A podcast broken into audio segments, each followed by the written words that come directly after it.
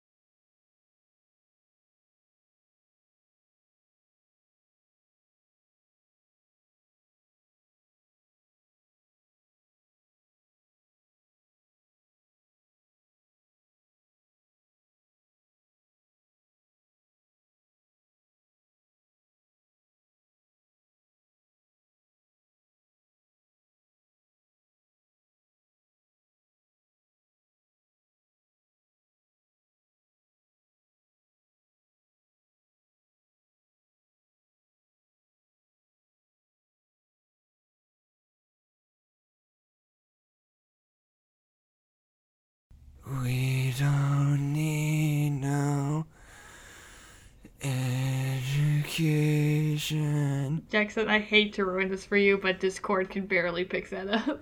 We don't need no thought control. We don't need no education. Jackson. What? This is a bit that only you get. What do you mean? That's what was in the trailer. No, that was in the trailer. Oh, that was the trailer? Because they're like, new school mutants. They're the mutants, but not what you're expecting. But they're not your dad's mutants. These aren't your dad's X-Men. We're playing Pink Floyd to show you that it's not like your dad. Yeah. Your dad hates Pink Floyd. Anyway, my name's Jackson McMurray. My name's Adeline McMurray. My name is Keisha Rhodes. My name is Satchel Hartmonceau. Hello, and we're here with the podcast that's called No Nerds Allowed. Welcome, everyone. Thank you. Howdy. Unless you're a nerd, then get out.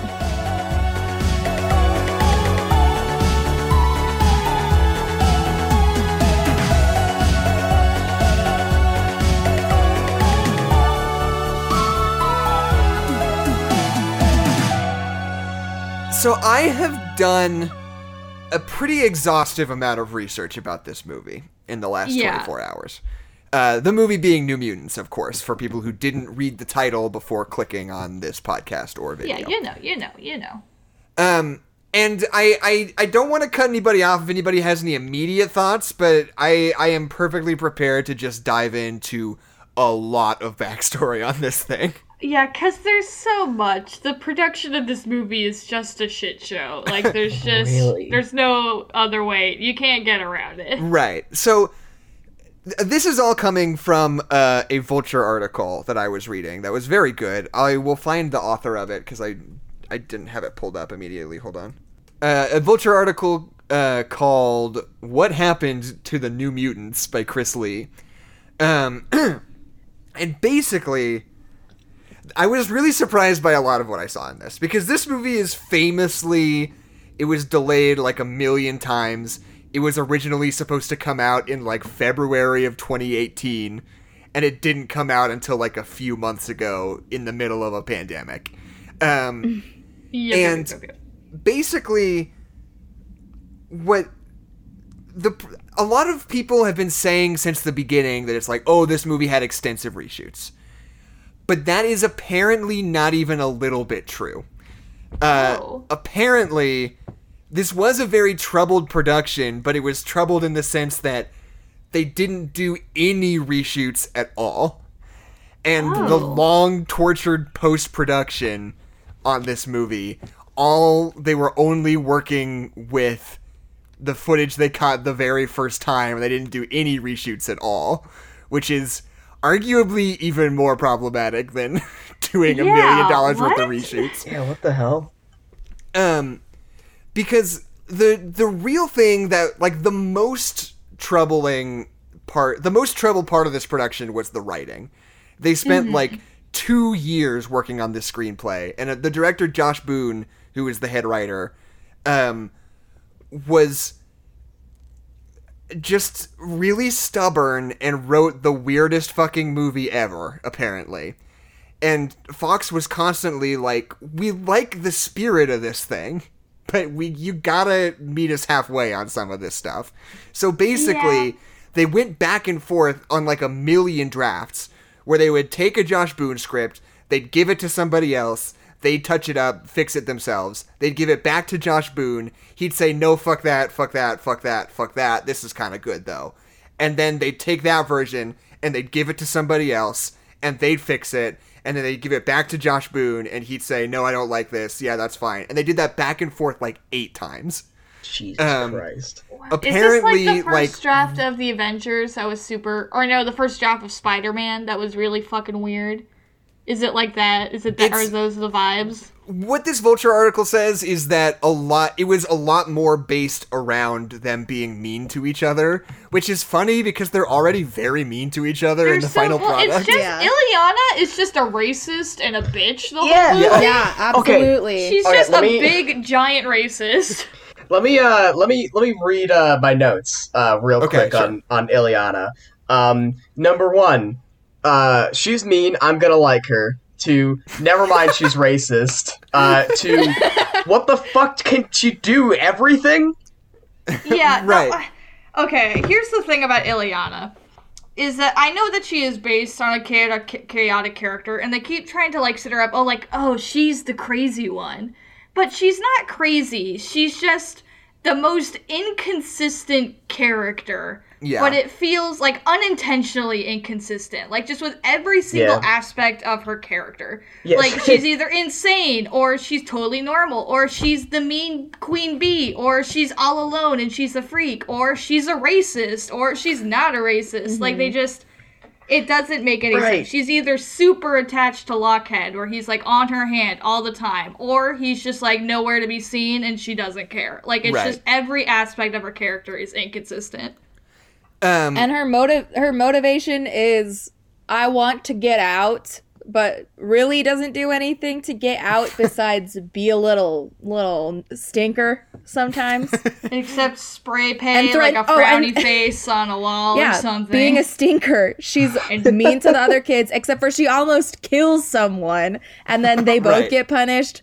But whatever. But really, she's like, I'm going to get out of here someday. This is a cage. And that's the theme of this movie is cages. Right. But we're not going to do anything to leave. Anyway, I'm a racist. So yeah. I'm a racist. So this movie already was delayed by like a year and a half even before coronavirus just because of its own production reasons. But they were aware enough to realize that they couldn't really do reshoots without sort of... with any sort of space between them because all of the actors are very young and you'd be able to tell the difference because they would have aged a year. And so, like, they didn't do that. Even though I swear I can tell the main Native American girl, Dani, I swear she looks older and younger in some different scenes. Oh, maybe it was just a long shoot. Maybe I'm just crazy. Maybe it just looks weird. Well, she totally jumps in between looking like she's 13 and looking like she's 18. Like, she just wildly jumps in between. Like, that first scene where they're running away, she looks like a 13-year-old. And then by the end of the movie, she looks like she's 18. I don't know what's up. But anyway, apparently all of this delay, all of this post-production trouble is literally just people at Fox fucking tearing their hair out, trying to, like, wrestle this thing into some form they want to put out and into the world with only the finite footage they already have and nothing else, which sounds absolutely hellish to me. Yeah. And on top of that, right as they were getting ready to put it out, this is a weirdly sort of mean, nasty movie in a lot of ways. And when Disney bought Fox a couple of months away from them being about to put out this movie, Disney took it and they were like, we gotta make this more like what we want to be doing. So basically, on top of the, like, year and a half of wrestling with the footage that Fox was already doing, Disney took it and did another year of it trying to make it something slightly different than what it was before. So this movie has just been like poked and prodded and manipulated and manhandled in so many, I can only imagine like so many different forms. Like it sounds absolutely just nightmarish to be a part of. Yeah. And what the weirdest thing about it is that you can definitely tell just in the way that like everybody, like in the flow of the movie, you can tell it's been poked and prodded and like things have been rearranged, because like the pacing of this movie is very fast, but also nothing happens in this movie. Which it's a weird feeling, like going through the plot of this movie, because like things just happen. Like the plot is we want to get out, and then things happen, and then we get out. Like that's what the movie is. But it's weirdly, each of the characters do get established pretty well, and I feel like I know all of the characters pretty well by the end of the movie, which is weird, because that's something that's really hard to do, especially when you have, like, a group of people. There's always, like, three people who we just, like, never get to know. But, like, I feel like I knew every character in the main ensemble, which is, like, difficult to do. I don't know how they did it so effectively somehow. Right. And, like, and if you compare it to something like Suicide Squad, where, like, Suicide Squad is, like, dealing in a lot of the same waters, sort of, where they're like, oh, there are all these people, but they're dangerous, but they're trying to do whatever, and it's, like, this rogues gallery of, like, people who are, like, I don't know, are they really good? They're not doing anything. But it's, like, all these people that are just like, oh, I killed my dad with fire on accident. And you're like, I don't, okay, sure, fine, whatever. And, like... yeah, it's just the difference in the writing between Suicide Squad, where you don't give a fuck about any of them, really.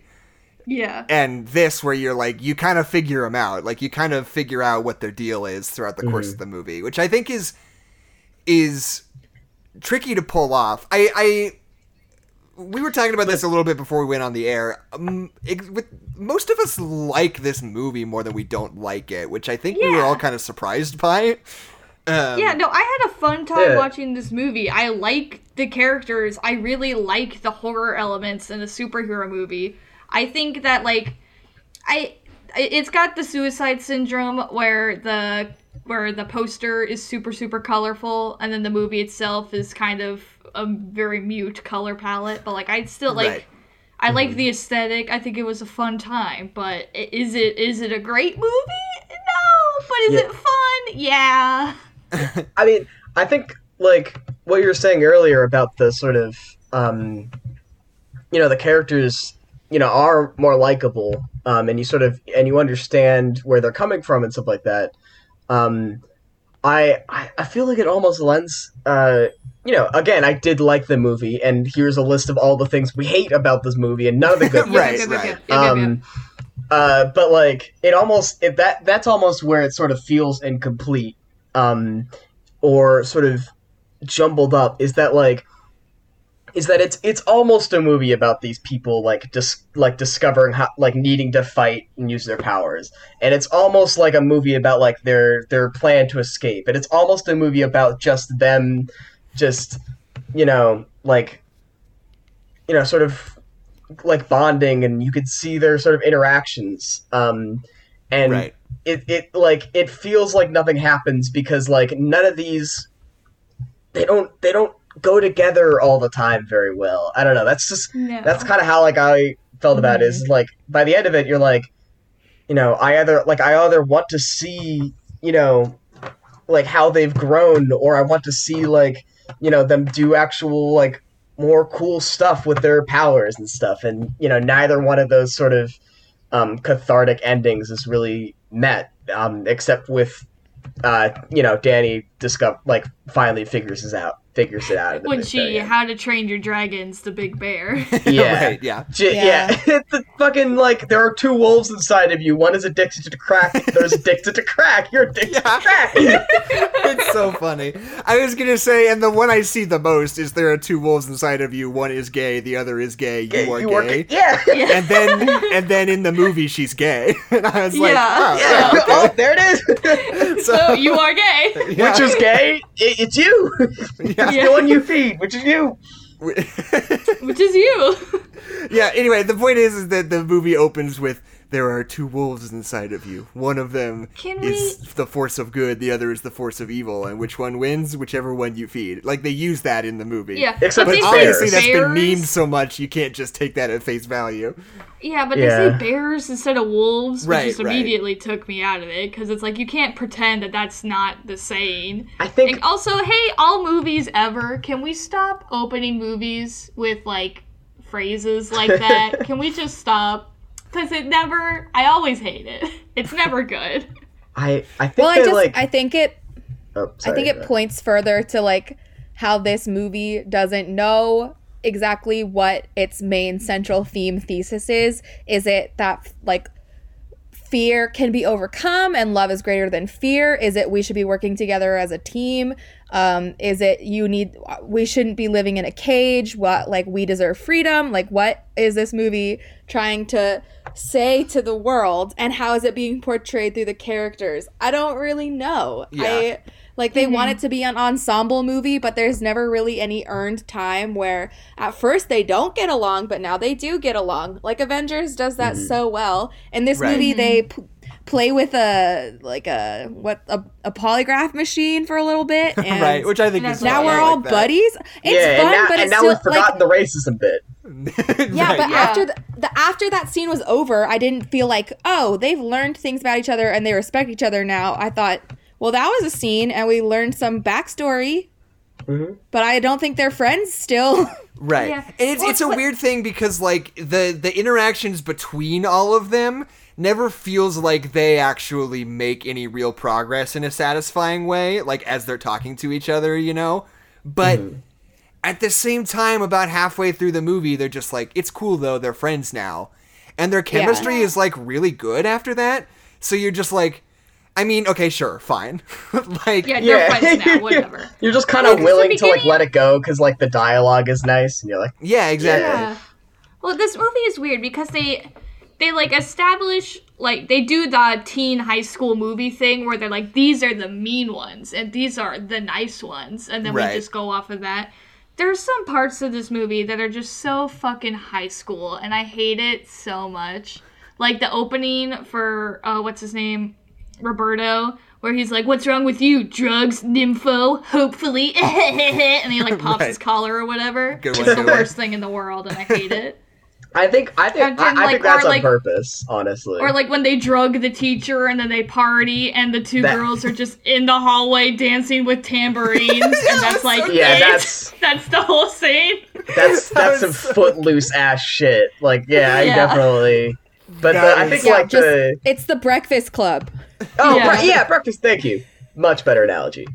That seems really, really good, where they're like, oh, they're partying and having fun, and the two pieces of footage they use are, like, the two of them throwing, like, them hanging out in a room, like, throwing cereal at each other, intercut with the two girls just... in a hallway in one static shot who both have tambourines just, like, they're dancing just, like, and shaking them around. Yeah. Yeah. It's so funny. It's really Now that you've given me, like, the background that they had, like, one shot at this or whatever. Right, yeah. They make so much more sense. Yeah, that it's like, oh, they probably only had those two scenes. Like, whatever else they had was just completely unusable. Right. Because that's the thing about making movies, right? Is, like, you basically, it's very, very rare for productions to, like, totally nail it and, like, get everything they need the first time, you know? Usually, you do your, 4 months of principal photography, you start working on the edit for a month or two, you put it together, you figure out, like, this doesn't work, we forgot to get this, like, we need... This shot's blurry, we don't have audio here. All that kind of stuff, that's when you go in for reshoots. Like, everybody does it, it's totally normal, doing reshoots is standard practice. For exactly that reason. Yeah, but now there's, like, this weird stigma that, oh, no, they went in for reshoots. The movie's going to be bad. Right. Oh. But, like, this is, like, exactly what happened. Like, that kind of scene from someone who's been through film school is, like, that moment where you're like, fuck. Like, we shot this and we thought it was going to turn out one way, but then we realized we just super don't have enough footage to make that work. And you're like... I don't know, do I keep this weird shot where they're just dancing with tambourines, or do I just cut the whole scene? It is kind of important for the movie to make sense, so I guess we just have to stick with the tambourines. Yeah, I guess we keep it like sort of. Yeah. And the movie is short. Like it's an hour and a half long. Like it could have, I don't know, I just felt like there needed to be a little bit more like a little bit more finding out the actual backstory instead of just like, oh, I killed my girlfriend because I'm too hot. Get it? Right. Because I'm attractive. Or I don't like more training scenes. Like there are a few of them. Like they're breathing exercises, but you don't see them using their powers at all. Which I get is like they've set up this mystery. Like, ooh, what's everyone's powers? But like then I stopped caring because I figured out their powers by just looking it up. Right. Yeah. Yeah. And if you... Also, like. Oh no! Oh. Sorry, continue. No, go ahead. I was just gonna say, which is a bad way to set up your like. They did this for Captain Marvel too, where if you already are familiar with the comics, then like this huge mystery that they're spinning isn't a mystery to you at all. You're like, yeah, Danny has ghost powers. It's her, duh. Well, that's the thing. Okay, so this is something else I want to talk about because this is one of the few comic book movies over the last few years that's like really explicitly based on like a particular set of comic books, because a lot of the time these kinds of movies, you know, they take bits and pieces from different things and broad ideas, but they're like making up their own story for the most part. The comic book this is based on I think is so fascinating because New Mutants in 1983, this is like pre-Dark Knight Returns, pre-comic books being cool or interesting basically at all. Chris Claremont and Bill Sienkiewicz write this weird, surreal, freaky ass story about like it's, you know, it's a little bit different in that comic book. What happens there is like Danny gets attacked by the bear, and then she's in the hospital like undergoing surgery, and while she's in there, the bear is like trying to get at her. So all the other New Mutants go out and like fight the bear while she's like undergoing surgery at the same time. And that's, you know, the long and short of it. But when they go out and start fighting this bear, it's all this like weird, surreal, supernatural stuff. And the art style is like this totally like, it's not always watercolor, but it's sometimes watercolor, like mixed media with like pen strokes and like this super avant-garde, super weird stuff for a superhero comic book in 1983 that just totally blew up. I have saved, I was reading it earlier today, just a handful of like my favorite panels from it because it's super like kind of abstract and freaky. Yeah, it sounds really cool. In the chat. I do think when you mentioned that like it started out as this cool thing, it definitely like I mentioned in the chat, I was like, this makes the movie much less good. Yeah, well, it's looking at the movie, like I said, it's very muted. I would say that it takes on the spirit of this comic book and also doesn't, because I think this comic book coming at comic books in a new way by coming at it with like this cool avant-garde art style, and so for the movie to come at superhero movies with a horror aesthetic is something so different that we haven't seen before. Like, I think that's cool and transformative and bringing something new to the table. That's but wild. Also, I think in bringing in the horror aesthetic, unless you're doing avant-garde horror or something really creative with horror, you kind of can sink back into a muted palette because it's a horror and it's scary and, oh, it's dark. Like, so I think in some ways it totally does embrace, like, bringing something new to the platform that they're using, but also sacrifices some of it in order to do that, you know? Right. Especially since there are so many fantastical set pieces. Like, we're in the spirit realm. What color is it? Snow Red. Blue. We're in this creepy room with the smiley men. What color is it? Dark red. Yeah. Like, it's all the same. Now I just put up some comics on the stream. Really just cool. Slipshod some panels that I really like. And it's so, like, I can't stress enough, like, how in 1983, everything basically looked like, you know, Jack Kirby and John Romita Sr., you know, like just normal, like if you imagine what comic books looked like in the 60s and 70s, like that's what comic books looked like for the most part. And like this is so like the way Bill Sienkiewicz, this is like modern comics. Yeah, like draws. He's the same guy who drew Wilson Fisk as like the big with like the giant shoulders that like tower over his head, like in Spider-Verse.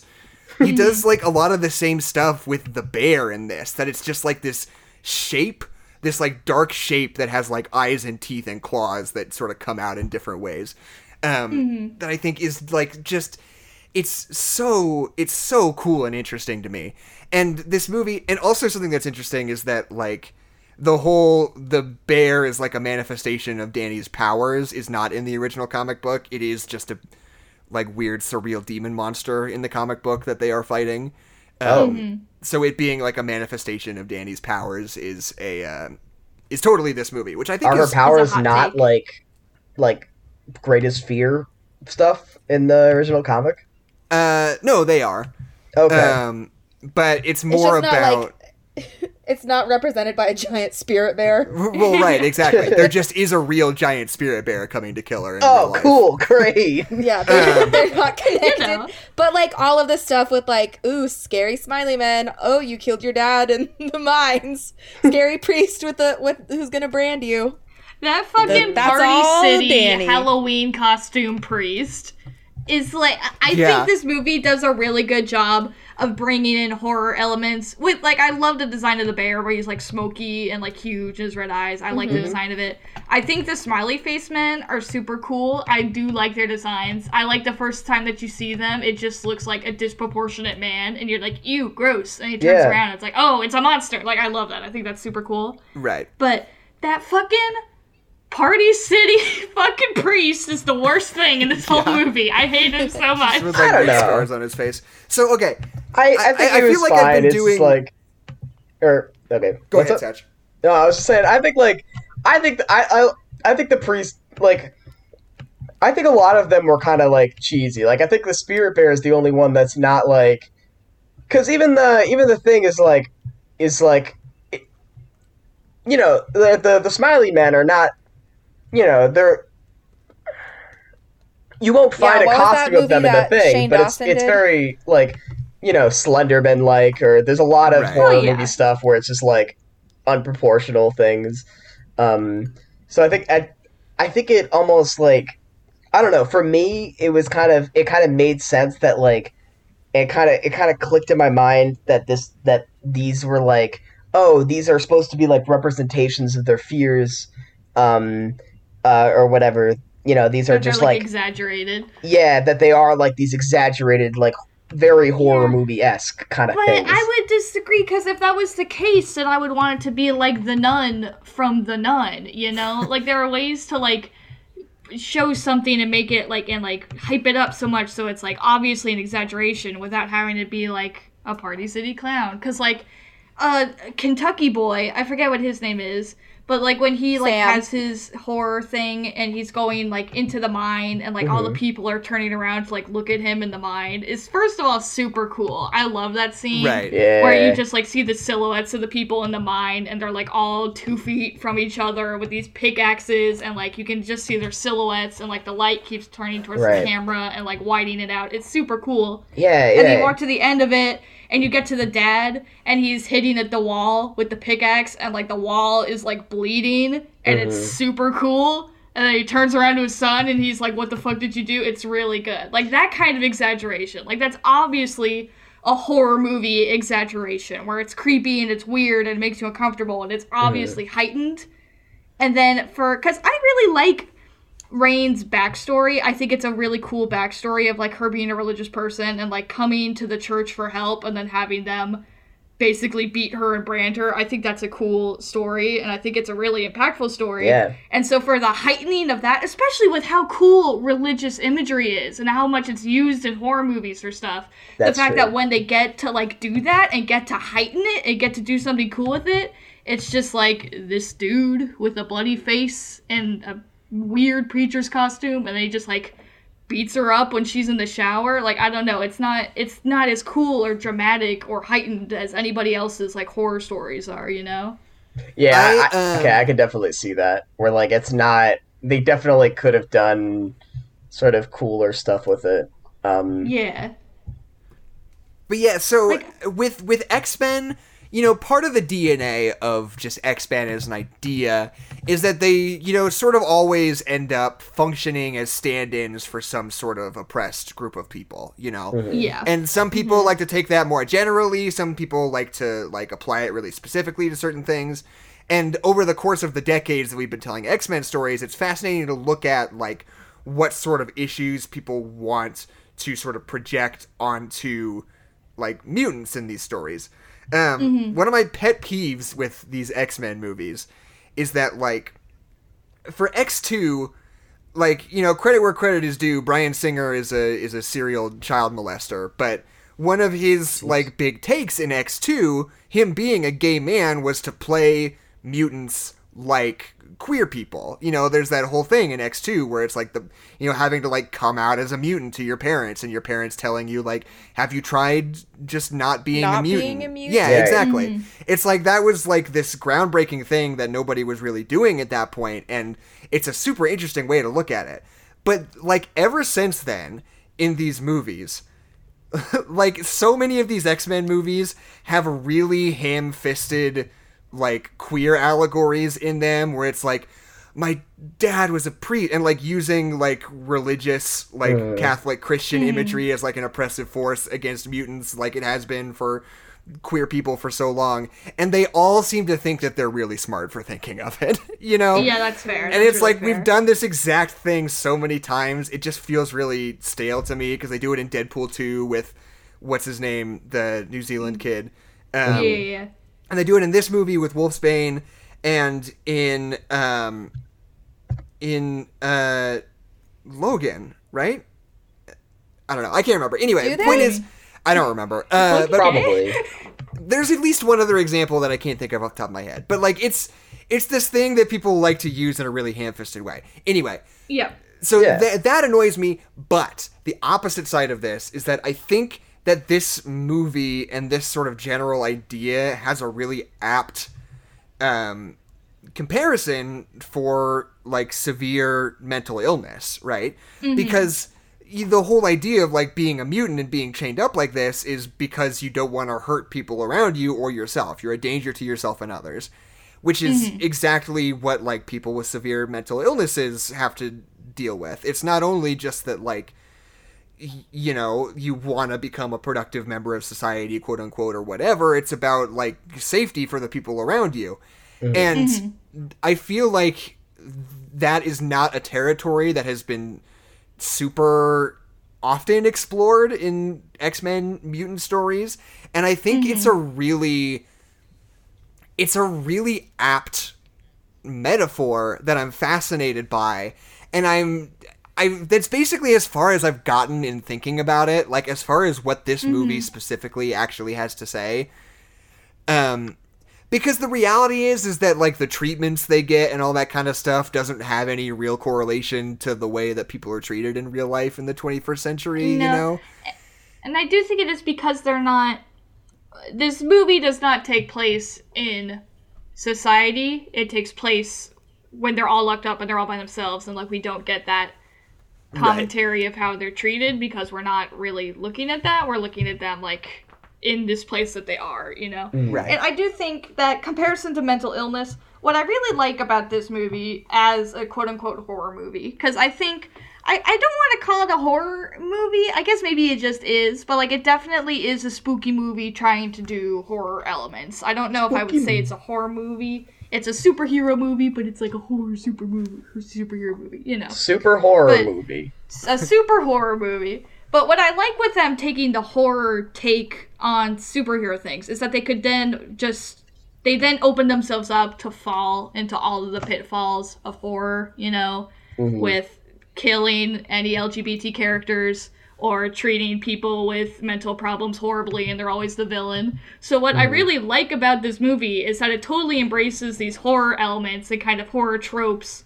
of, like, religion and, like, the Slender Man and stuff like that, while having people of color in the cast that don't die, and having LGBT rep that don't die, and having the people that have, quote-unquote, have the allegory for mental illness or whatever be the heroes instead of being the villains. Right, you know, like, yeah. I like how it takes on horror without doing any of the things that make horror not fun or go against the plot of X-Men or anything cool that we're trying to do, you know? Mm-hmm. Yeah. I forgot. Do we care about spoilers? No, we don't. We don't really do that. Okay, cool. We don't do that here. Because, like, yeah, because, like, the only person who, one, is the villain and also dies is, like, the only person that's, like, you know, like, stated to be, like, you know, sort of neurotypical and, like, sane and, like, in control of their powers and stuff like that. And is, you know, the potentially the only you know, would... I guess in sort of like conjunction with the with X-Men often just sort of being an allegory is, you know, the villain is actually the oppressor, you know, in this case. Mm-hmm. Right. So I don't know, like, yeah, I guess it does kind of take those tropes and, you know, flip it around. Right. Mm-hmm. And the weird thing about it, thinking like that, is that because at first they tell them, like, oh, hey, you're being prepped to, like, be in the X-Men.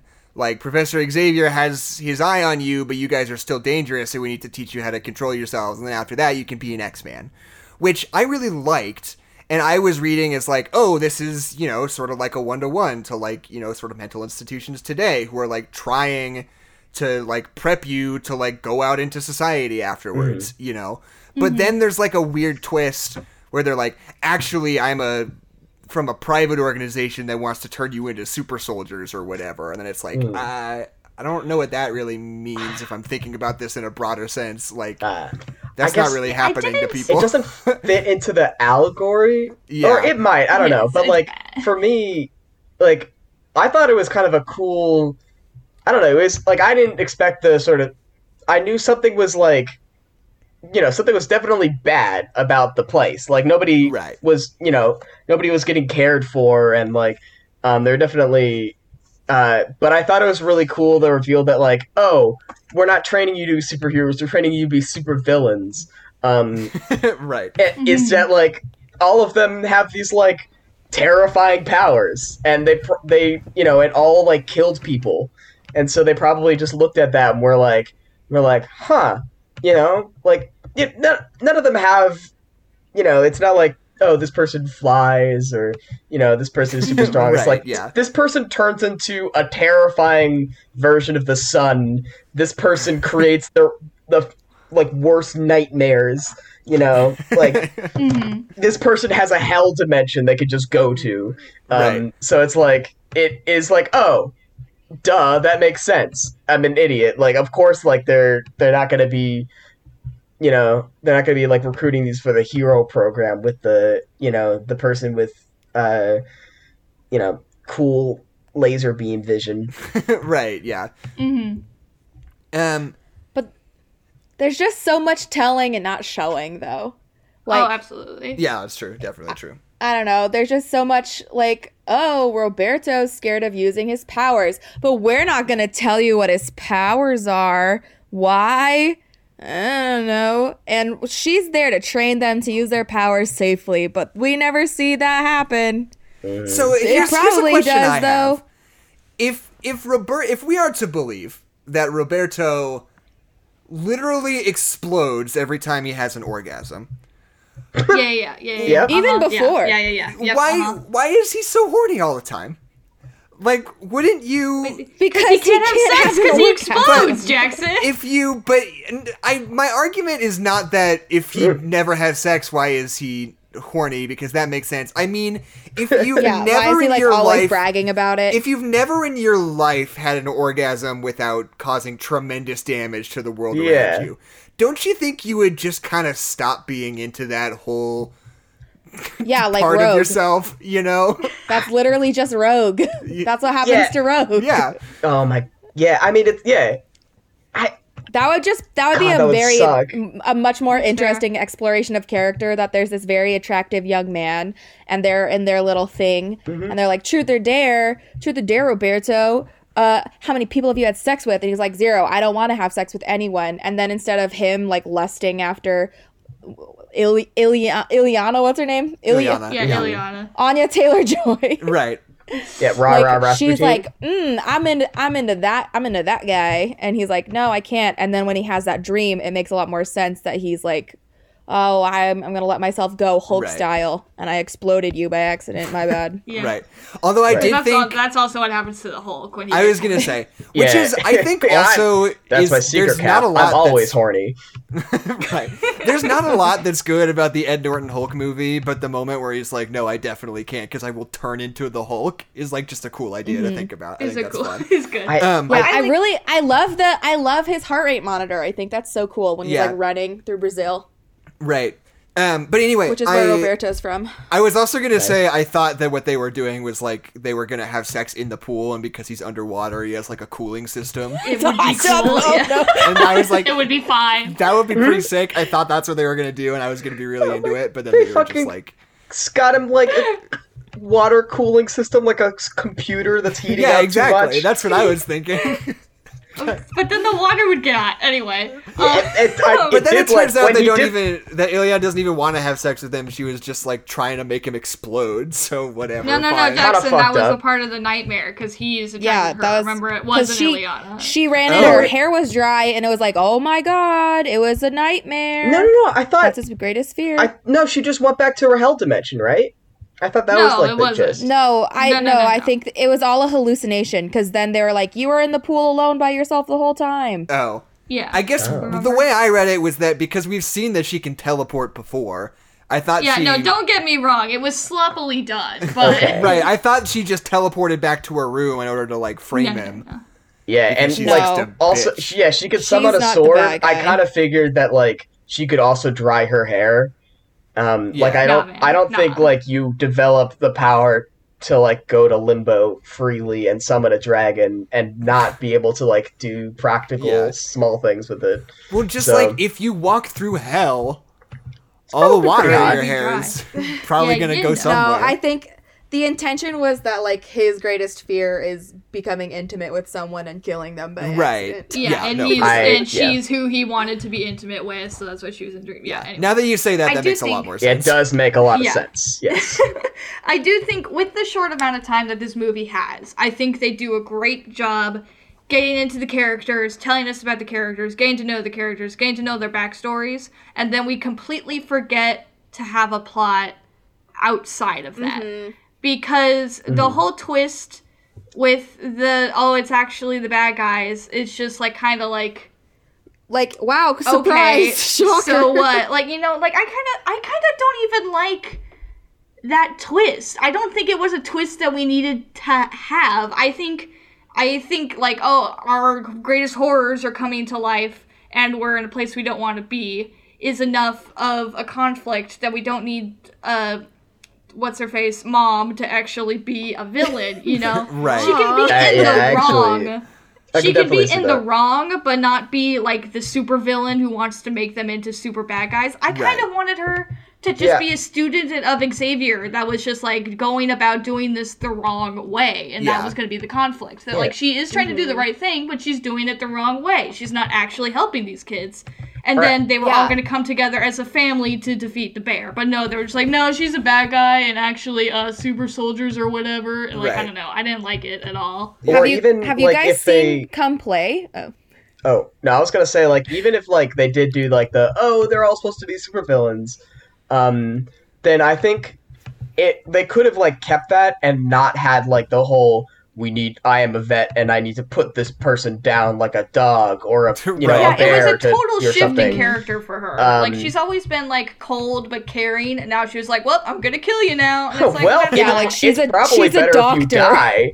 I think, and, like, if she hadn't done that, then I think she could have been, like, a pseudo-villain, but still had the sort of dramatic tension of, all our greatest fears are coming to life. Maybe that's going to be a problem. Maybe that's enough of a problem. Yeah, instead of like, I'm actually a bad guy, and I'm training you to be villains, even though we haven't seen anything such training. I'm over that, though. And then I immediately die and get eaten by a bear, because we all know that the bear is the greater issue. The movie knows it, too, so they just kill her immediately. It's just bring in the new one. Yeah. But if we're gonna roll with this, like, it's a lot cooler for her to be someone who's framing these New Mutants in the mindset that they should be neurotypical and they need to blend in and they can't be dangerous and they can't be obvious and the way that they are isn't good because look at how many people they've hurt and we need to change you and fix you. And if the lesson is I don't need to be caged, I'm fine the way I am, because I'm great and special or whatever the lesson is. Sure, right. Like, that would be a lot better, but I guess you don't get to kill a woman with a spirit bear. Yeah, but she's not, in this metaphor, she's not neurotypical either. I would use her as the person But she's blended in. Yeah, so who has chosen to blend in. But that goes back to my thing of her...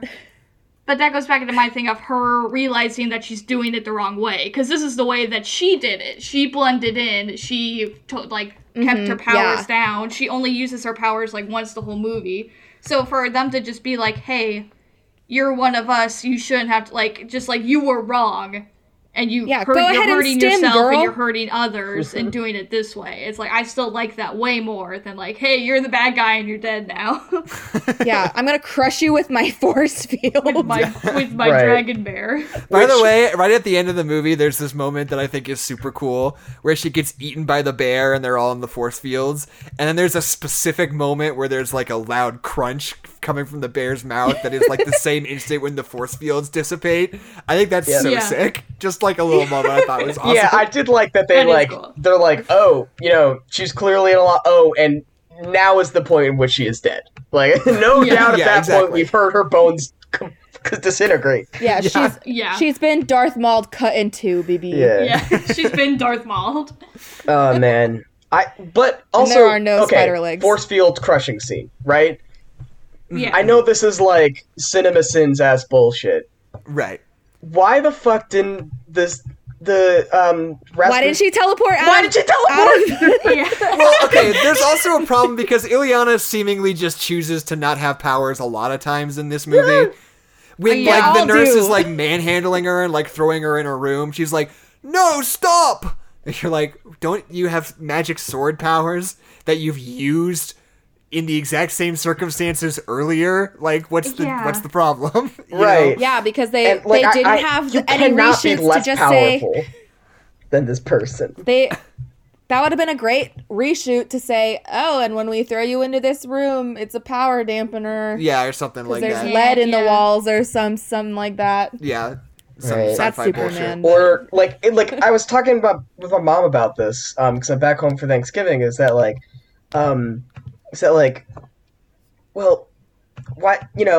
even if she couldn't, let's say that she can't teleport out of the thing, because, she's needing to escape, and there's the barrier around it, and clearly if she could teleport out of, the big barrier, then she would have done so already. Right. They could have just, said that at any point, being oh, I can't escape because her barriers prevent other powers from being used through it or something like that. Yeah, just a throwaway line like that. Yeah, then I would have been oh, I understand why this is a helpless situation and why, she can't just at least teleport somewhere else, Right, yeah. Mm-hmm. Yeah. If there was some, particular reason why she has the upper hand, she has the physical power over them at all times, which would be so easy to do. She's got the force field. She could use them. She can corral them around, put them in rooms and stuff. Or Thor Ragnarok. Ooh, they've got a little shocker on their necks. Ooh. Right, yeah. Yeah. Right. In their wrists, you can't see them, so it doesn't matter if we didn't reshoot anything. Right. yeah. This is a very heavily edited line from a new voice actors that wasn't present that just and our new chips that we keep in our arms now. You know? Yeah, we get shocked if we try to leave. Yeah, it's a shame we have all these microchips. It's just nanomachines, son. Yeah, it's just nanomachines. It's a neural processor, a learning computer.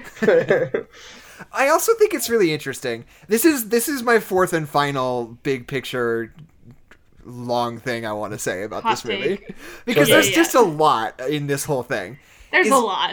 That, like, for so long, people have been critical of the, like, Bryan Singer X-Men franchise of being, like, so sort of down to earth and muted, you know?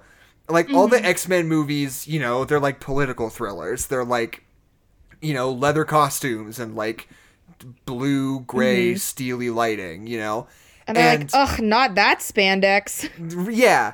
It'd be when, you know, X-Men comic books famously are, like, big and bright and colorful and aliens and magic and all sorts of crazy shit. Right, right. And it's because we're all, like, you know, parroting the tone of the thing that came before, which all started with Bryan Singer's blue-gray-ass X-Men movie. Which is, you know, not a take that I don't like, but it just becomes frustrating when you've got this huge thing and it all stems from one particular very specific take, you know. And it's interesting that, like, the final two X-Men movies were both doing a lot of legwork in trying to open it up into weirder stuff, you know? Like, Dark Phoenix was like, they're gonna go to space, there's gonna be aliens, and then this one's like, there's magic and crazy supernatural shit, and they finally got Lockheed in there. And, like, both of those movies just, like, do it in a kind of boring way. Like, they're still not all the way there of just letting themselves go crazy. They're still, like, having to, like, rein it in a lot to make sure it all kind of tonally meshes with fucking X-Men 1, you know? I did like that, I like that this one, I don't know, because they say that I've heard a lot of people say that, like, oh, Umbrella Academy is the X-Men for depressed people. And watching this, I was like, oh, this is now X-Men for depressed people, you know? Like, yeah, Logan was like a fucking, you know, like, just nightmare if, like, having a bad day, you know? But, like, I like that this was... because I don't know. Part of it is that what I think X-Men does the best is, like, the fact that people have superpowers that are just super shitty. You know, like if you figure that if you have this universe where random people just, you know, get superpowers, and there are a lot of series that do this. I think X-Men is one of the only few, and, like, almost regrettably, JoJo also does this, where, like, some of them just suck. Like, you know, like the Sam, you know, he's super powerful, clearly, or he can be, probably. That's gotta fucking hurt every single time. He's always got, like, a cast on his arms. He was kind of beat up and tired. And like, Rogue is the classic example of this, because she has the power of everyone I know dies. So, you know, and I can never love anyone, which is fun and cool. But, like, yeah, a lot of the people is just like, it's just like, hey, I have these superpowers, and my power is to, you know, my power is to make everyone around me worse, you know. There's there was an X-Men miniseries a few years ago that was, like, a goofy story, but it was all about this kid who, like, learns he's a mutant, and he doesn't know what his power is, and he goes to Xavier's Academy, and he, like, sits down across the table from Beast, and they're like, he's like, well, we did a bunch of tests on you, and we found out that your power is that you can explode. And he's like, oh, I have, like, cool explosion powers? He's like, no. You can explode. You can blow yourself up and die. And he's like, oh, cool. Oh. What are the like, so mutated, like, gross guys called, like, the Morlocks or something like that? Do you remember? I don't know. I don't think I'm familiar with that. Okay, because there's this concept in the X-Men universe where, like, some mutants are just horribly ugly, like Toad, kind of, but like, there's this one in X-Men Evolution, which is the one when some of the X-Men are in high school and some of them are their high school mentors. Like, Rogue is in high school, Storm is a teacher.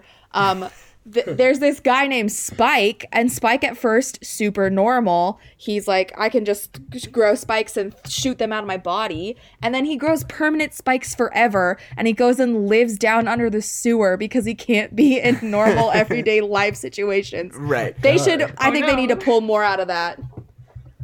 That's what I think. That would be like horrifying. Mutants. It's just like hey, here's a story about what if you woke up one day and you can't live in society because you're literally too ugly.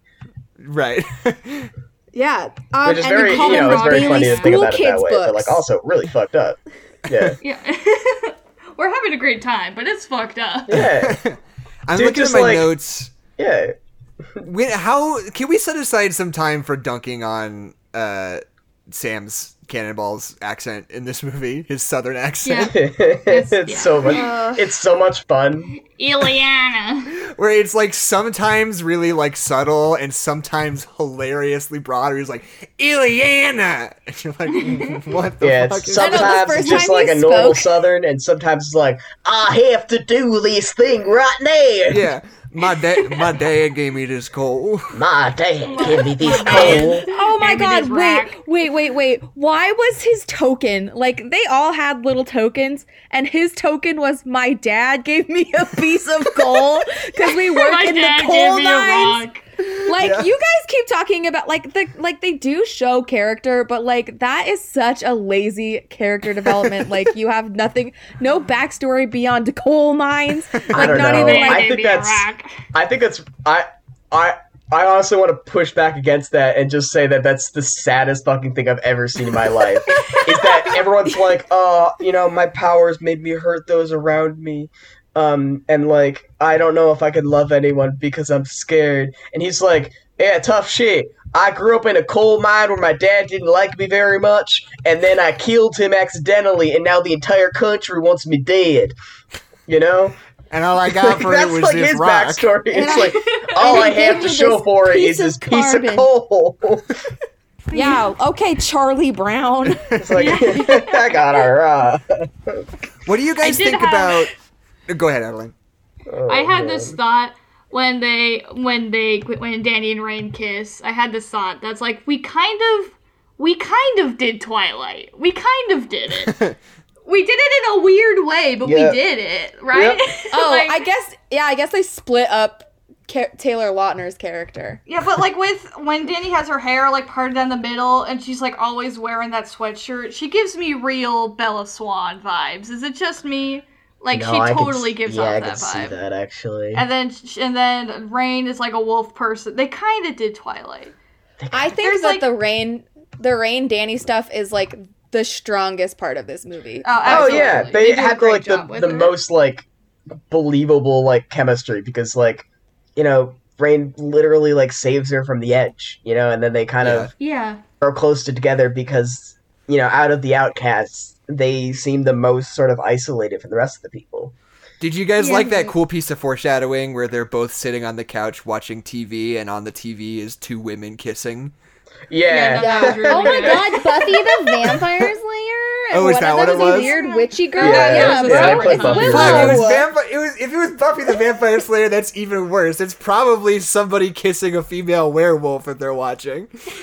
No, it's a female witch. It's a female witch, Jackson. All right. Willow is a witch. Wait, it's the same thing because that's what she was branded. Yeah, it's so fucking stupid. Exactly, brother. Oh, exactly. I thought she was branded. It was lazy. I think it could be either one. W for witch. It was W for witch because then the priest is like, "You little witch, we're gonna brand you." Like, that's not his voice. I do think it's very funny that like, a little bit. One horrible thing that happened to her, absolutely atrocious. Yeah, I think it would be much funnier if instead of like branding her a witch, they're just like they had the W for werewolf. Specifically. Like, that was the werewolf brand. We're like, alright, we prepared for this. I thought it was for wolf.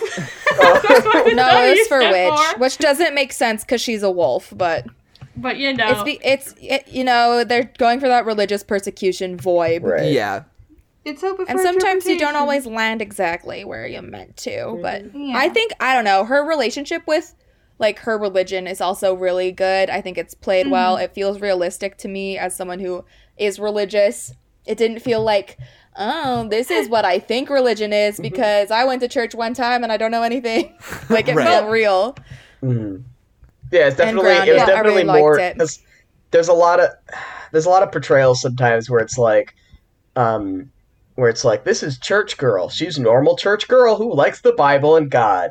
And one day something bad happened or whatever, and like she has to question it. It's like, this is like someone that still believes in a very sort of like human way. Right. Yeah. You know, and that like, you know, she's just like, she is just like a, she feels like a like legitimate like, you know, oh, I still believe in God and I still follow the Bible. I just, you know, my trauma is with the treatment from this priest and this one church rather than, you know, that the Catholic Church was the problem specifically, I guess. I don't know. I like that. Also, the part when she's like, bless me, Father, for I've sinned. I've masturbated twice and called someone a mean name once or something like that. Right, yeah. And then she's, and no one's there, so she's like, and also Ghosty Ghost is coming, and she's like, I'll say one, Our Father, and two Hail Marys. Okay, bye. Yeah, that's pretty good. It's really just like so that. Good. It's so funny. What do you guys think of the Smiley Boys? Thumbs up, thumbs down on like the Smiley Boys. I like them. They're cliche, don't get me wrong. They're super cliche, but I like them. I think they're creepy, and I think they're cool, but, like, they never explain Illyana's you're just backstory. Kind of to believe that Illyana was tortured by a sect of smiley-faced monsters at some point in her life. Like, it's super unclear, because obviously all of these are, like, abstractions of their greatest fear. Right. And so it's super unclear of, like, what part of it is the abstraction, and what part of it is the... You know, like, because we know everything else. Like, we know what a mind looks like, so we understand when the mind looks wrong, but we don't know at what point Illyana is the, you know, is like imagining beyond what actually happened. When you talked about how much they had to rewrite of, like, making the director, like, tone it down, I think that was probably one of the things that they had to tone down. Because for me, my interpretation was definitely that she was in some form of sex trafficking as a child, some form of something like that. So these smiley men was just some form of, like, the people who would, like, treat her badly or something, or would be the men who were abusing her. So for them to just be, like, these faceless men made sense, because it wasn't a group of 15 people. It was just whatever man was there and was doing it. That's how I interpreted it. Yeah, that makes sense to me. Disney isn't going to interpretation. Say that, you know? So I feel like they had to kind of, like, dance around it a little bit. My interpretation is Illyana is actually, she's from Chernobyl, and the men who kidnapped her are all horribly mutated from the explosion and the radiation poisoning. Cool, so that's what they look like. They kidnapped her. They're like, hey, you little mutant girl, we're going to give you this puppet that's a pterodactyl. And we're going to have a good time, and we're horribly mutated, and this is canon because there are mutants all around us. And we don't know where all of their mutations come from. There's one line in this movie. They're all Chernobyl. Apparently, it's not supposed to be funny, but it fucking killed me where... I don't even remember who said it. It was... I think it was Danny talking to Rain, and she was just like, you know, I don't think this is a real... No, she goes, I don't think this is a real hospital. And I was like, no, it's not a real hospital. Clearly not. Like, I just thought it was so funny. There's one doctor, and you have no treatment. Your treatment is breathing in a circle once a week. So I'm reading the comments, or I'm reading the chat right now. Apparently, Lane says that her actual backstory is that she's just tortured by demons, like real. Like real actual demons. But I think if that's what they were going for, they would have just said that. They didn't express it, we're going for a new interpretation. Okay. Especially with the way that we've interpreted the other characters. I definitely feel that that's not what they're going for in this movie. Yeah, and I also don't even think that that's it, because there's not any sort of aesthetic continuity between, like, the hell dimension that we see her access and the Smiley Men. Yeah, they're totally different things. I think they're unrelated concepts. Yeah. I think my interpretation is the right interpretation. Yeah. I think can I go I had interpretations on I think there's two sort of things that jump out immediately that are sort of common sort of visual representations is that one, like, sort of immediately was, before he turned around, it was like the mask was like sexual abuse.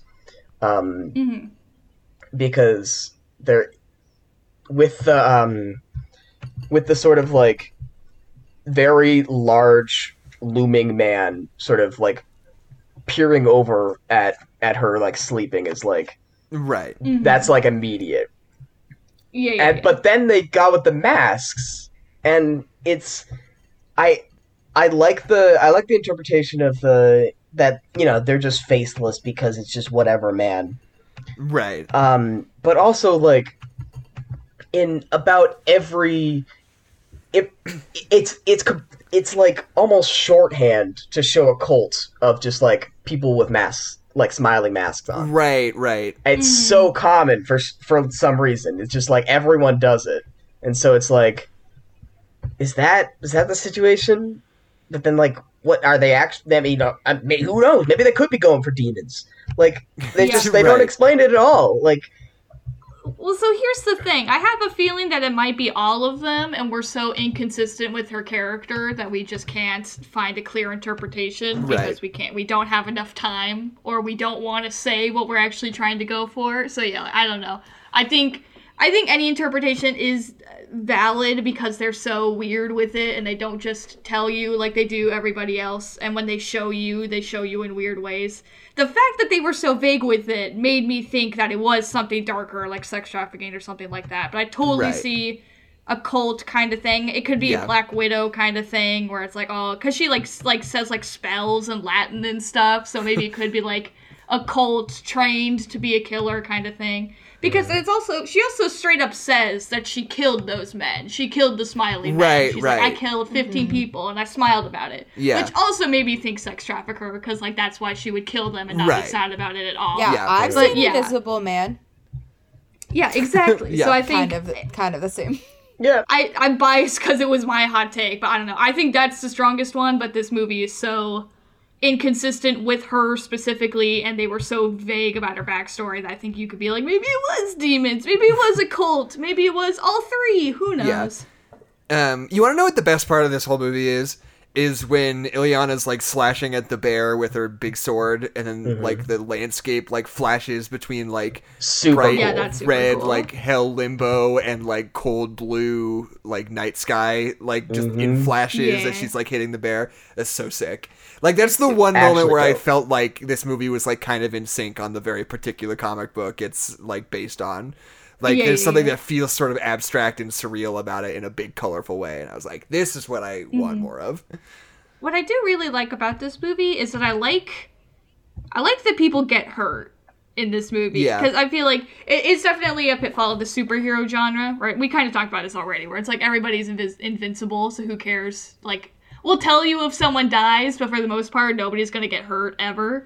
But so I like it, like, whenever somebody, like, falls or, like, takes a hit, they're like, oh, they're injured now, and they're going to be injured for a little bit. Like, when Bones she, like, gets branded and she, like, feels around, or, like, every time he uses his powers and, like, smacks into the ground, he breaks his arm. Or, like, when Illyana, where, like, the bear, like, throws her, and she's been doing all this cool shit, but she just, like, lands really hard, and, like, her sword goes away, and she's out for the count for a little bit. Like, I like that...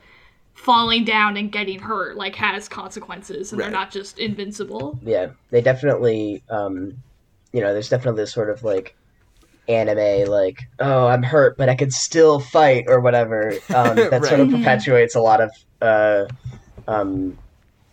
you know, you could see it in like superhero stuff and occasionally or whatever, but I think it's definitely good and telling that they're like children who were not trained to fight. That this isn't a hospital, right? This because it's not a hospital. They haven't been trained at all. They literally just left the rocket boy like go around in circles and smack against the ground 1,000 times. Therapy. Therapy. I think. Let me check my watch. Yeah, we're like they're like, what is he doing? And she was like, I think he's trying to hurt himself. I was like, that's They're not getting help then. This is bad. Xavier wouldn't stand for this. Yeah. Maybe you would. Yeah. I think Xavier... Did we decide if Xavier's fucked up or not? I have not been paying attention to X-Men. He's nuanced. He's got issues, but he's a good guy, you know. These kinds of movies are so scared to be critical of anything that came before it, you know? I don't know. It's weird to say because, like, the only movie I can think of in recent memory... that seemed to be sort of in any way turning a critical eye to the media that came before it is like Last Jedi, and people got so fucking mad about it. Yeah. And like, yeah. I feel like that was such a big swing. I feel like this is a movie that would greatly benefit from just being about like, hey, Professor Xavier runs this program and it's fucked up and these kids aren't okay. Like, yeah. That would be super cool and interesting. It wouldn't ruin X-Men. It would be like an interesting, cool story apart from it. And like, yeah, I think that kind of what like Dark Phoenix was trying to do.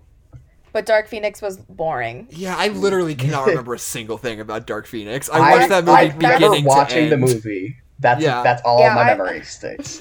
The tension between Raven and Charles is that Charles keeps sending all of the like young mutants out to go do missions, and he's the one who's getting all of the glory from it. And they're like risking their lives constantly. Like Jean got this weird radiation because of it, and like he doesn't suffer any consequences. Which it in turn, even though they ruined it with the trailer, like you see that happen in real time, where Raven, spoiler alert, dies.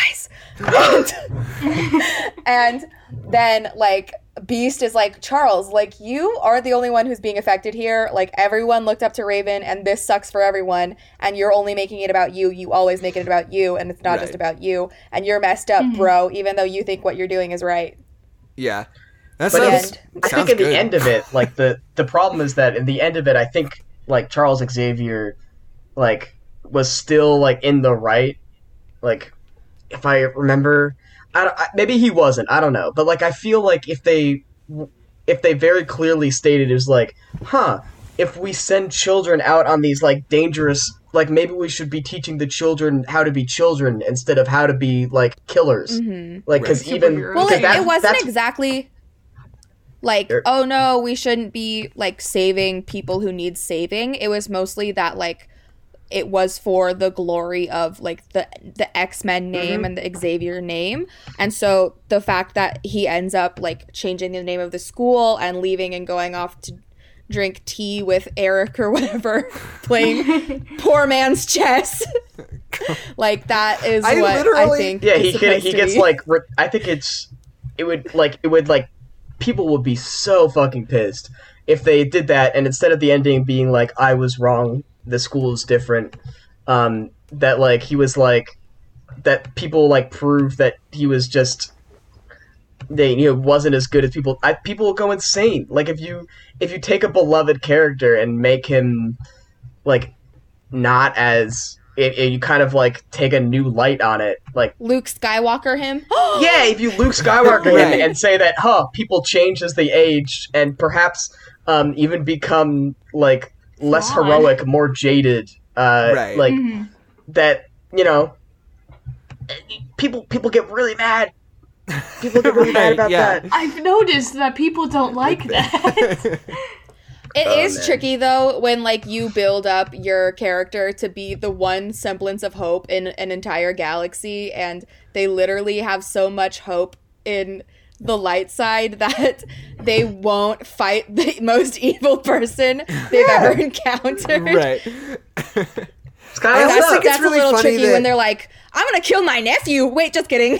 I always think that it's so funny that people are so mad about Luke being not even bad, just like less excited about being good in Last Jedi. When like... one of the, like, staples of, like, old-school pre-Disney expanded universe was this whole series of novels where Luke, like, turns to the dark side eventually and then has, like, a Darth Vader redemption arc at the end of his life. Like, which, it's not, like, a super popular thing that everybody knows about, but, like, in the, like, old-school expanded universe stuff was, like, a pretty prominent series of books. It's like, people were into that. Like, I just don't get it. I don't get any of it. Movies are cool, and Last Jedi's good, and everyone sucks. Last Jedi is great! Fuck everyone! Fuck everyone! Last Jedi's great! I like the movie. Last Jedi's good. I think we can talk about it later. We will. We'll have our own episode. We'll have our day. Yeah. Before we, like, completely remove ourselves from the New Mutants, I do want to point out to everyone a very important fact that the wolf's name, the actor that plays the wolf, his name is Chuck. So. Oh, nice. That's just, I want people to know that. And it's also funny that Maisie Williams plays a dire wolf. Why? That's a little because of Game of Thrones. Oh, I Game of Thrones. Oh, yeah. In the game. Yeah. You're the thing, you know. Yeah, because there's giant wolves. You get it. It's like it's the Game of Thrones. You're like, now it's she's a wolf. Full circle. I gotta say, I think this is like one of the most accurate depictions of like a young lesbian I've ever seen. It's like, so good. The second she was on screen, I was like, aha, the lesbian. Like, you know, like it was like, just like I know this person. Like, you know, it's a really good depiction of like a reality, you know. Like, it was natural. I was about to throw hands. I was about to chuck bows if this was a queer baiting moment. Yeah, like, just like, for a second. She's straight. I was going to be like, bitch, she's not. When she's like, there are two people up here. Did you just call me a nobody? And then she, like, catches her and they look at each other. I was like, if they do not roll with this, I will force quit literally everything. Yep. As soon as I did that, I went. I wrote immediately in my notes, "Oh my god, these bitches gay. Good for them. Good for them." Yeah. And I am. My next note after that was that Danny's quirk is trauma. All of their quirks are trauma. Yeah. They're all traumatized. That's the point. My honest to god reaction to it was just like, as soon as they started really playing it up, I was like, they're not gonna, because I would have seen everybody making a big ass deal about it if they did. But I guess nobody saw this movie is why. No one watched it. Nobody saw this movie. I didn't hear about it before. Right, exactly. Can we talk about when she's asleep or dead or whatever, and she's waking up and she's in the forest and her ghost dad shows up, and they have this interaction of lines where she's like, the dad's like, "You have to fight the bear," and she's like, "But it's so big," and then the dad goes, "You're bigger." "You're bigger." And then she wakes up. She's like, "I'm huge. I'm so big." Honestly, when she did that, I like legitimately thought that she was gonna wake up and like grow to supersize or whatever. Like she would become her own like just fear. Legend of Korra. Yeah, they're like, he's like, "You're bigger," and I was like, dude, she's gonna fucking Hulk out. It's gonna be sick. And then they have like a battle. And I was like, okay, that'd be so good. Oh man, no, but instead she went, "Hey, kaiju. Stop! Hey, quit." Well, it's not. There's not a kaiju. Is the thing, but it is a big-sized animal. Okay, they are. It's a kaiju, but it's spirits kaiju though. Yeah, that's what I'm thinking, because it's like a projection of her mind, right? But she makes it real. She makes it real enough. Like, I think they're immortal, but I think they're very real for the time they are existing. That's true. Yeah, remember? Because she got branded as the whole thing. They were like, oh, they are real in a sense. Right, they're like, the brand was so, like, clearly like meant to be, like, okay, what happens is not just, you know, a dream or like just to fuck people up. It's like what happens in the thing actually does like have permanent damage. Right. Then let's say sure it's a kaiju. In real life. Okay. Yeah, it's a kaiju. Yeah. It could fight. Yeah. Yeah. Are we gonna talk about the live action Clifford the Big Red Dog? Are we gonna talk about that? Oh god. Have you seen? Okay, so we've all seen the horrible Big Red Dog CGI that looks weird and bad. It was cute. Have you seen? No, it looks god awful. But have you seen the puppet that they used to put the CGI over it? Because that thing's a fucking nightmare. What? I haven't seen the puppet, but the dog. Have you seen this? Hold on. It looks like a puppy. It just looks like a regular dog. No, hold on. I was gonna say I thought it was fun that they were making a puppy giant rather than a full-grown dog. I thought that was a fun choice. No, this is the. Hold on, I found the picture. I'm gonna send this to you, and it's gonna blow your mind. This is the worst thing I've ever seen in my whole life. Okay. Everybody hold on. All right. Just know that I already disagree. This is the puppets that they use, and then they put CGI on top of this. But this is the worst thing I've ever seen. Mm. Jackson put it in the stream. Okay. Oh my god, that's horrifying. Yeah, that's what it is. Why is it still red, though? It looks like a sex toy. I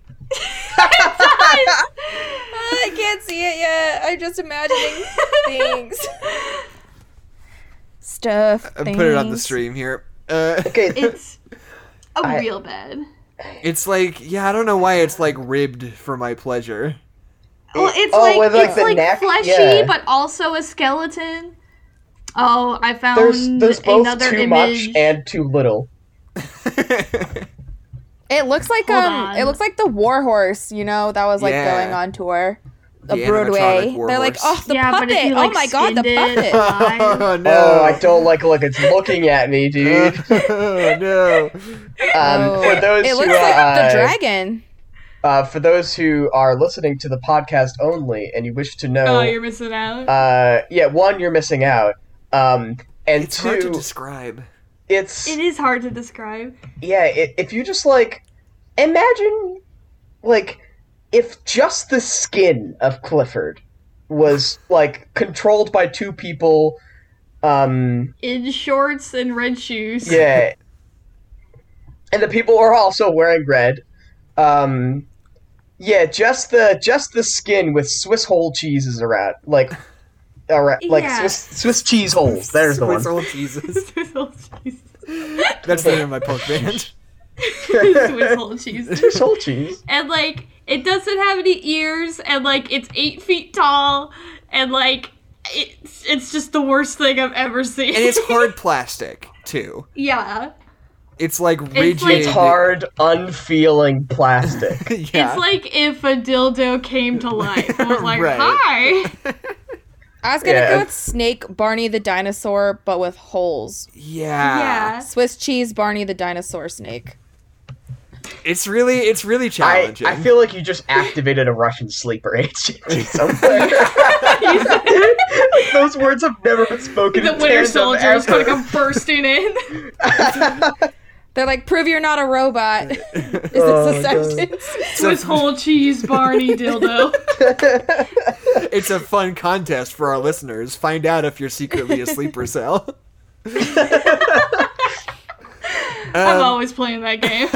So, okay, do we have any final thoughts about New Mutants? Oh, man. Because we've been pretty comprehensive thus far, I think. Yeah, I think I've pretty much stated my case. I wanted to have something to say. I think if they do a sequel, I will enjoy it. I enjoyed this one, definitely. Oh, fucking, one of the things I was talking about with Keisha before we started was that you guys should all watch Legion, which was like an X-Men franchise TV show that Noah Hawley made for FX, where Dan Stevens played the titular character Legion in like a... It's like a lot of the same sort of stuff, but it's like super crazy and surreal and heightened and very like Kubrickian. Cobra Kai. Very Cobra Kai. But it's like all about like, you know, X-Men mutants in like a mental institution and sort of like dealing in that sort of space, but it's like bigger and weirder and more fun to watch. And like, I don't know. It's like what I said to Keisha was like, imagine what you like kind of secretly hoped in your heart that this movie would be. That's kind of what Legion already is. It's really fucking good. Gotcha. And there's only a couple of seasons and it's on Hulu, I think. And Legion is good. And Aubrey and Plaza. And I trust Jackson because he's not always a TV watcher. So if he recommends a TV show. Yeah. Then you should watch it. It's probably good. Okay, yeah, do you guys want to hear... I was going to recommend X-Men Evolution, the cartoon from the early 2000s. It's on Disney+. Oh, tight. Hey-o. Okay, so do you guys want to hear a 5-star review of The New Mutants? Oh, very much so. I do. Okay. Lay it on me. I've got to make a pick, because a lot of these are similar tones and I gotta make a decision on which one I want to do.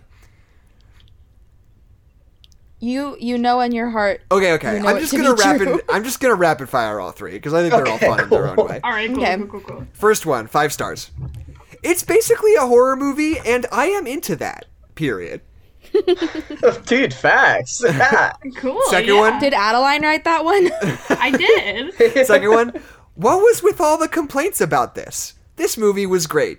It was marketed very poorly, and that is its only downfall. That's the only one. No other. I wrote that one. That one I wrote.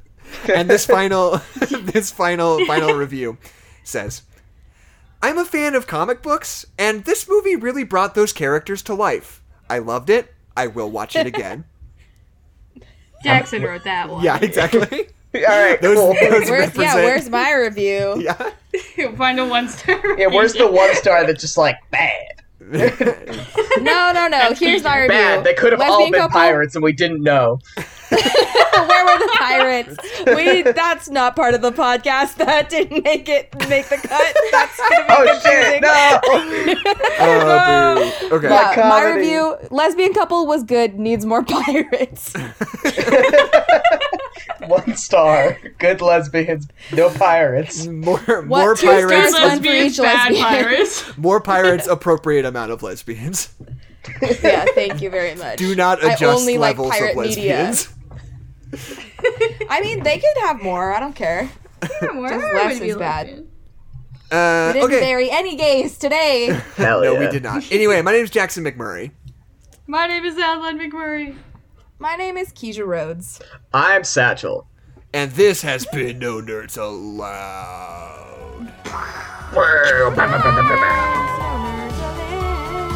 That's what this song. I wrote it. Excellent. Wait. I forgot to plug everything. Come back. First of all, Satch. Open the doors back up. Come back in. First of all, Satch, do you want to plug anything? Your own stuff? Sure. I am at Almighty Satchel on Twitter, and Satchelfice, spelled not how you think it is, on YouTube. You'll just have to find it. Maybe I'll put a link somewhere. Idiot. Can I just say, not to be a suck up, but like, I think Satch, you are like a top tier Twitter follow. Thanks. You are among my favorite. You made a meme like fucking 6 months ago. I guess you had just gone to IKEA, and it was a meme of Dr. Manhattan being like, I'm tired of this IKEA. I am caught in the tangle of their deals. And I think about that like all the time. I think it's so funny. I'm allergic to IKEA. How? Oh, I'm so sorry. Oh, why is that? I don't know. When I walk into an IKEA, I literally can't stop sneezing and my eyes get all red. Oh, wow. I think it's like some kind of treated wood that I'm not familiar with. Yeah. Anyway, sorry. That's okay. Anyway. Keisha lives a sad IKEA lives life. I just which can't go into IKEAs. Satch is very good on Twitter and worth the follow. Thank you. I appreciate it. If you are watching our stream right now, hey, thanks. We appreciate it. We love you. We love that people show up for this, even if it's not a lot. We love having our little corner of our audience. But if you can go ahead and subscribe if you want to do that to the YouTube channel. Also, anybody can do that, but just particularly we'll reach out to the people watching right now. But also, I just released a big ol' honkin' video on the No Nerds Allowed YouTube channel. Just the newest installment of my video series where I watch every streaming exclusive movie ever. And I had to watch... If you count Borat 1, I had to watch 20 films in 30 days for this video that I finally got out. And, you know, if you just want to watch it, that'd be cool because it took a lot of work to put together. And on top of that, you can also follow us on podcasts. We upload these, you know, just to podcast services with nice audio and, you know, maybe some edited bits and theme music and stuff if you are interested in that more than listening to our low quality streams. But you miss out on stream only goofs. That's true. So you got to watch both. Into the stream. Yeah, where are you going to get the gaffes? And then also Twitter, Adeline at hollabackhorse, Jackson at jepperpack, like pepperjack, but backwards. And the podcast at No Nerds Pod. Am I forgetting anything? You can follow me, Keisha Rhodes, at Real Donald Trump. Just kidding. Don't follow that. No, Keisha. Don't. That's me tweeting. Anyway, okay, yeah. Now we splice in the outro that we did. All right, bye-bye, folks. Through the magic of editing. Incredibly. I'm going to stop recording. Yeah, same piece.